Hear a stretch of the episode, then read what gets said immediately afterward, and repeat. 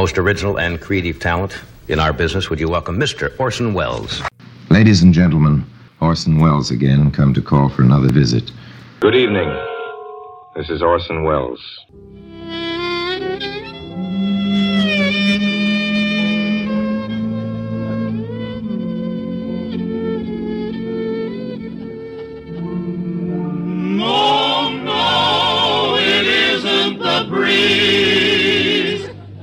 Buck Benny, It's a two-fisted, quick-triggered marksman who shoots from the hip and never misses. Well, hello again. This is Buck Benny speaking. I'm here with Terry Phillips. I'm here with Kathy Fuller Seeley. We are going to talk about Orson Welles. This is the episode I've talked about for the last couple times. That it is, um, uh, it is the one about lobbying and how many lobbyists there are. I think he says there are three thousand lobbyists at the time in uh, DC. Six thousand. Wow. And uh, did No, that that in, in 1945. 1945. God knows how many million. yeah? Did, did anyone look up and see how many we have this now? Too many. I did, and so so I was I was amazed at the number I found out. I was thinking, okay, if it's six thousand, then it's going to be what twenty five thousand now or something.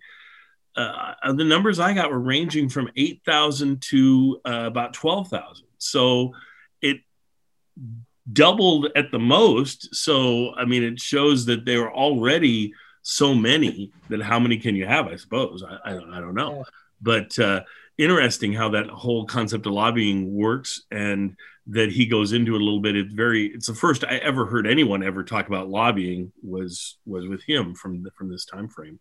So uh, uh, what did you guys think of it of this episode and and so forth? Um, let's go with terry first. Terry what did what was going on with you with this Well, the first thing he said was that lobbying is a crime, which it is not. Um, it, it may be criminal, but uh, it's it's actually part of our legal system.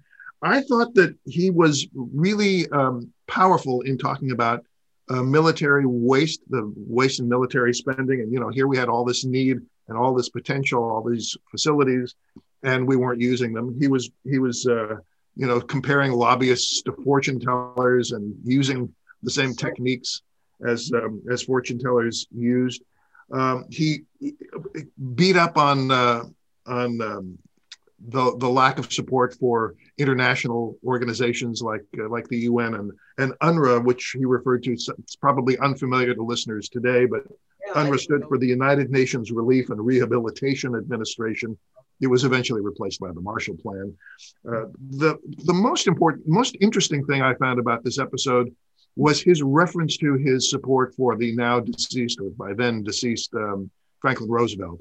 And I'd forgotten that uh, Orson Welles was not only a, a supporter of uh, FDR, but campaigned with him, wrote speeches for him. And the I had to look up this reference to Roosevelt's ability to laugh at his critics, his attackers. And I, I, the closest thing I could surmise was that he was referring at that moment to Thomas Dewey, who ran unsuccessfully for president right. against FDR. But overall, his this was another example of Orson Welles laying it out uh, courageously and um, beating up on Anthony Eden, the Yeah. future prime minister of Great Britain. And and he mentioned three senators. I just want to give their names by way of background. Uh, he said Ball, Fulbright, and Hatch. Joseph Ball was um, a senator from Minnesota who was very pro UN. William Fulbright, of course, uh, established the uh, International Scholarship uh, Exchange Program. And Carl Hatch, I think no relation to Orrin Hatch.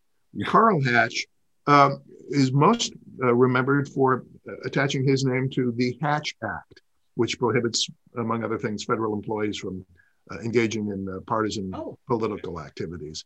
But these Which were, you know, at the gets a lot time, these were names for, that but it's not him. everybody knew. right, that's right.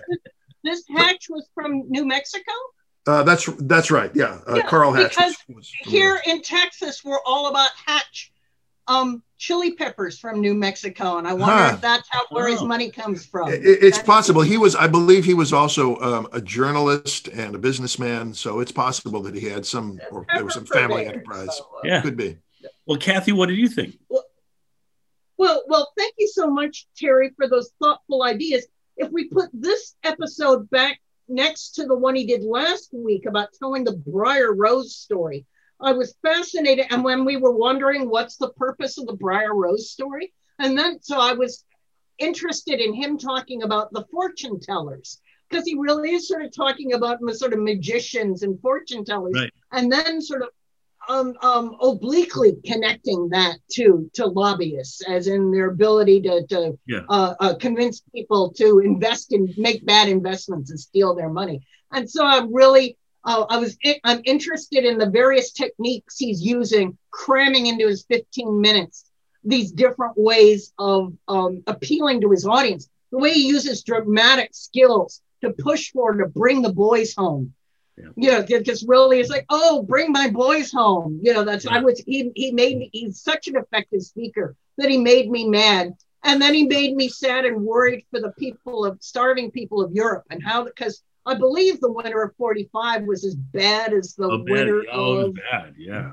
Yeah. of, of 46 was as bad as the winter of 45 and lots of people were starving to death so i'm glad if UNRRA became the marshall plan to do something you know because there were this show simply continues to amaze me for when it's really easy when you're teaching a history survey course to say world war ii is over people immediately go and build suburbs you know and emphasize that sort of happy you know i mean that happy days version of the 50s Yep. to think the war is over but these huge crises and this idea that he's still talking about about the people in washington are saying let's let's start war with the russians right now let's go drop some bombs and send all these soldiers that we haven't brought home Right. to uh, go to war with russia It- it- it's enough to give me nightmares and so that's what i love about these pieces of history trying to understand how they were under Well, I'll, uh, I'll experienced at the personalize it a little bit for you here. Uh, my father, I talked with him,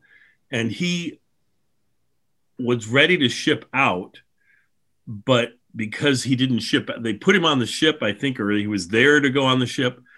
But then the war was declared over, and so then they sent him back. And of course, he was the very first people to get on with Korea. He was sent to Korea immediately.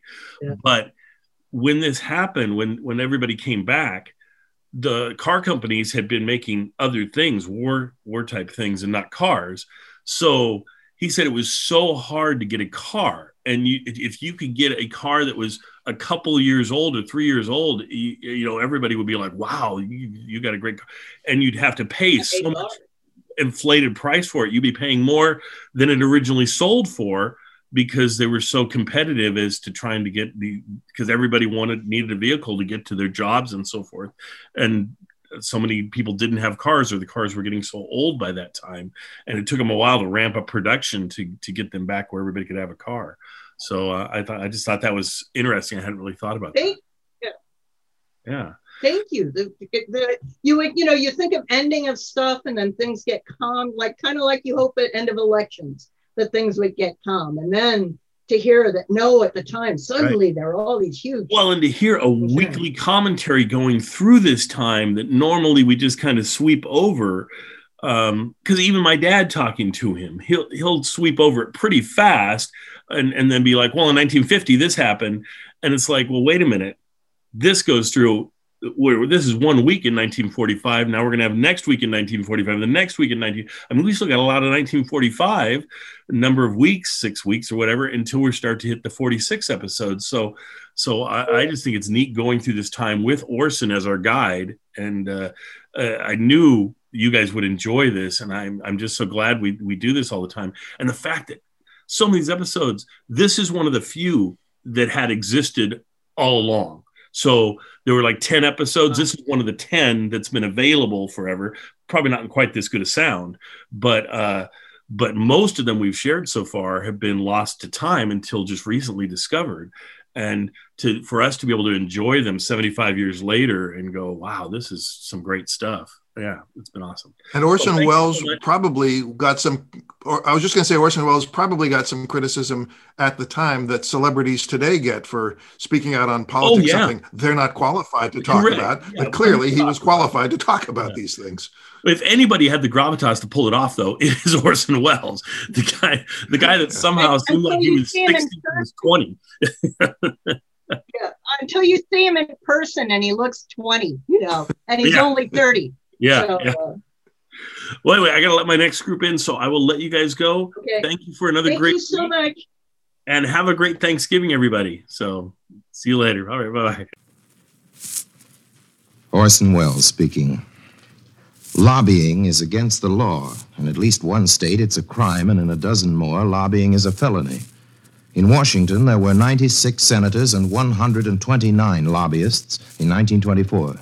Today, there are still 96 senators, but there are over 6,000 lobbyists. Well, today I'm going to expose one of the most secret and potentially dangerous of all the lobbyists. Most of you have never heard of him.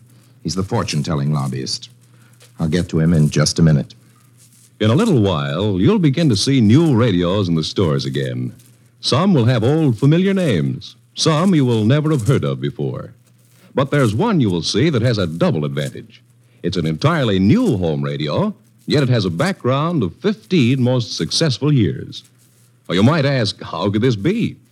Well, the radio is the Lear, L E A R.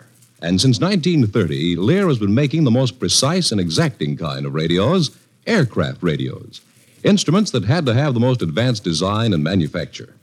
Now, Lear is using that rare skill and turning it to making unusually fine radios that you can have for your home. And as you would suppose, Lear radios will include the newest things that there are.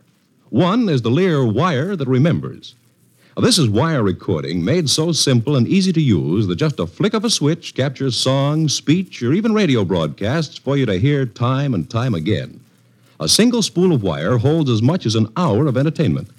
And anything you don't want to keep can be erased just by recording something else on top. There's never been anything like this in home radios before. It's one of the fine new advances you find in Lear radios. So before you settle on any radio for your home, be sure to see and hear the one with the nameplate Lear, L E A R. Now, Mr. Welles brings you his views and opinions on events as he sees them. The opinions are his own and do not necessarily represent the views of Lear Incorporated.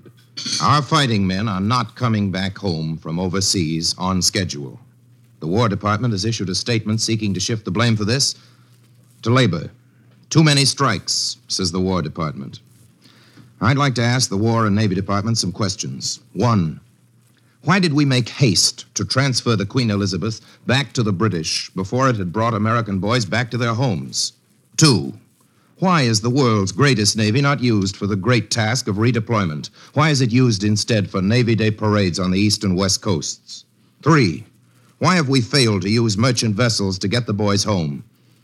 We use them time and again for troop transport during the war. Four, why have merchant vessels free from Lend Lease trade since August 21st been put to carrying private trade before the war job is done? Five, why have hundreds of Liberty ships convertible in 48 hours to transport purposes, according to the superintendent of the Water Division, Port of Manila, lain idle this past month, rusting at their anchors, collecting barnacles in far Pacific Island ports where there have been no strikes? These questions are based on facts, gentlemen of the War Department, gentlemen of the Navy Department. The American people demand factual answers.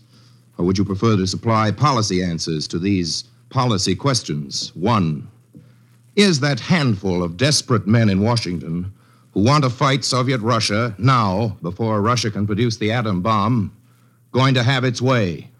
Two, are our fighting men kept in such great numbers overseas, in numbers way in excess of those announced as needed for occupation purposes, because they have more combat ahead of them? Are American boys going to fight in Russia?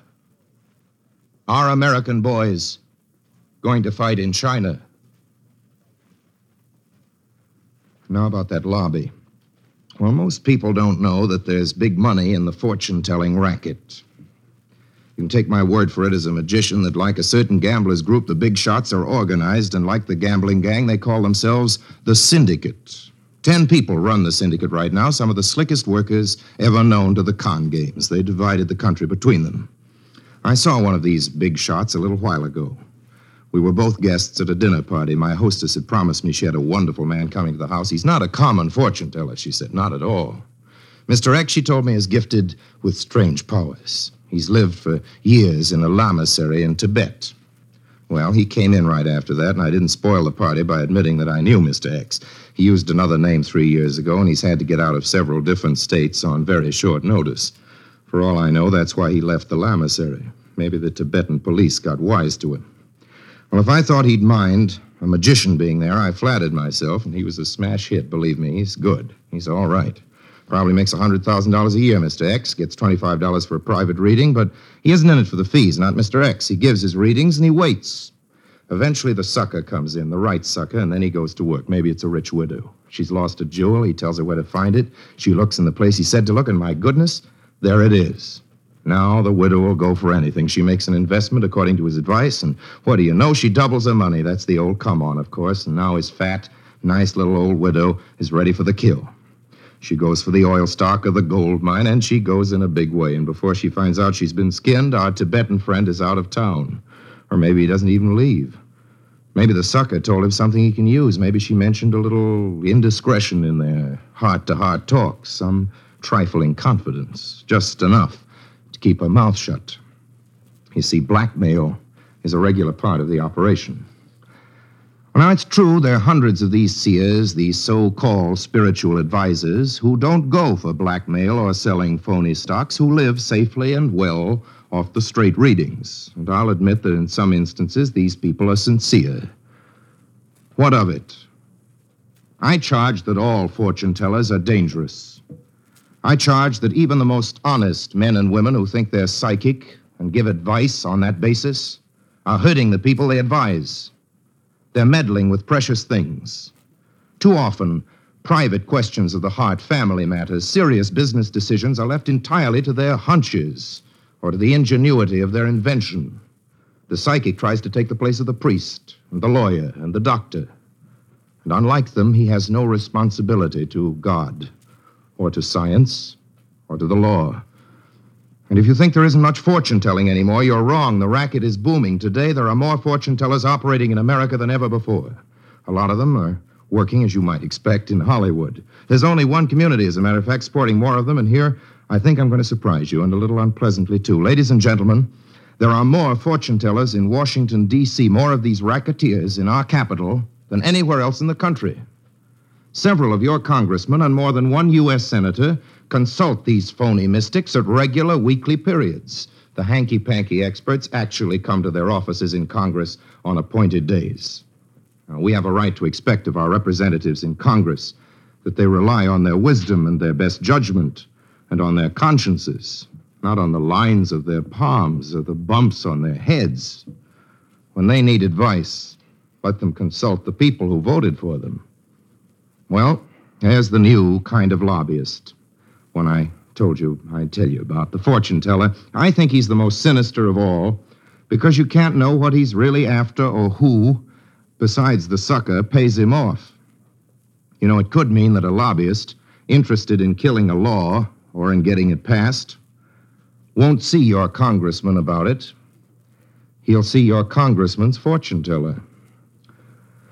Well, I only wish the fortune telling lobby was the worst news from Washington. This Thanksgiving Day, General Eisenhower, his face flushed with fever, his voice husky, stood before the House Committee on Foreign Affairs to plead that the United States keep its promise to the world by appropriating funds for UNRRA, UNRRA, to keep starvation death to a minimum this winter. Republican Congressman Karl Mundt of South Dakota heard Ike say, There are few places in Europe where people are not cold, hungry, and apprehensive of the future. Then Mundt cracked. If you aren't lucky enough to have South Dakota pheasant for Thanksgiving dinner, I hope you have a good turkey. There was laughter in the room, but none from Ike.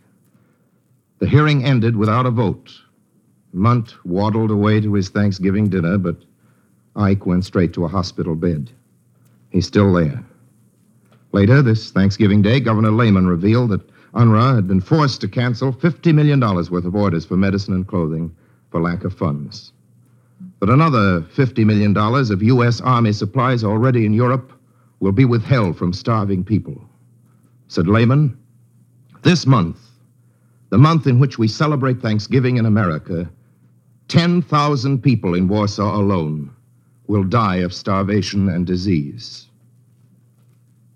Ladies and gentlemen, graves are now being dug for people who will inevitably starve this winter in Europe. All the desperate men are trying hard to turn the Pearl Harbor inquiry into a virtual impeachment of a dead president.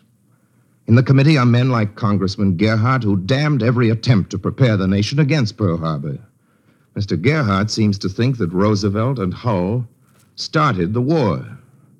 I always thought the Japanese had something to do with it. But there's no question in Mr. Gearhart's mind about the subject. He says, and I quote him The Japanese were doing everything in their power to get an acceptable agreement and got slapped in the face on November 26th. That precipitated the war. Unquote. Senator Tunnell from Delaware put it, I think, very well on the floor of the Senate when he said, and I quote Senator Tunnell in part The public has never fallen for such propaganda in the past, but Mr. Roosevelt's opponents hoped it might now. When their conqueror was in the tomb, their plan was to rake through the wreckage of Pearl Harbor and find there the evidence that the Pacific friendly Japanese were trapped by Roosevelt's diplomatic cunning into fighting for their sacred liberty. Well, what evidence of these men in borrowed kimonos now turned up? First of all, they have the Navy's word that captured Japanese authorities and Japanese documents prove beyond the slightest doubt that the Japanese fleet set out for the cowardly trip to Hawaii on November 25th, even before they learned of Secretary Hull's final message. Unquote. And a very good statement, too. Well, you know, friends, I remember.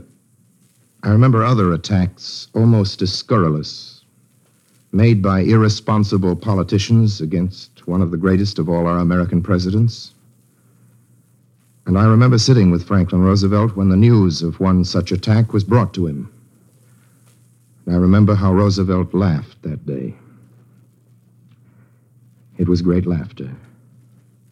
And you know, it almost seems to me that I can hear that laughter now. Your attention, please, for an interesting announcement. Up to now, only aviators have had Lear radios. They haven't been made for homes before. But now the fine techniques and careful manufacture that have become habit with Lear are being turned to making radios for you. And when you see and hear them, you'll agree they're radios such as you haven't seen before. Some will have television, some will include high fidelity FM and shortwave. There will be models with automatic record changers, as well as table models and portables, and some will have the Lear wire recorder I mentioned a little while ago.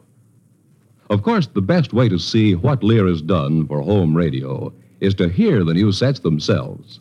We'll let you know as dealers get them, because we're sure that when you look at and listen to a Lear radio, you'll be convinced that here is a radio that dollar for dollar gives you the most for your money. The Lear Radio. L E A R. And now, a final word from Orson Welles. Well, what do you know? This week, Tony Eden came out for elimination of the veto power in the United Nations Charter. And so did three United States senators Ball of Minnesota, Fulbright of Arkansas, Hatch of New Mexico. The uh, statement by Hatch is, I think, highly significant since, as is well known, he's Harry Truman's closest Senate friend. Some even believe it may indicate a change of sentiment in the White House. Others wonder if Hatch had Harry in mind when, after discussing the atom bomb, he quoted a Chinese proverb. The proverb goes like this What is the use of having a thousand league horse if you do not have a thousand league man to ride him? Said Hatch, It is written that man may not look upon the face of God and live. It remains to be seen whether man may usurp the power of God and survive. Which reminds me of another quotation, and credit the great Catholic convert G.K. Chesterton for this one. With all our wisdom, there's one thing none of us can ever know whether the world is old or young. Well, my time's up for now. I'm sure of that anyway. Please let me come to call again. And thanks for this time. This is the American Broadcasting Company.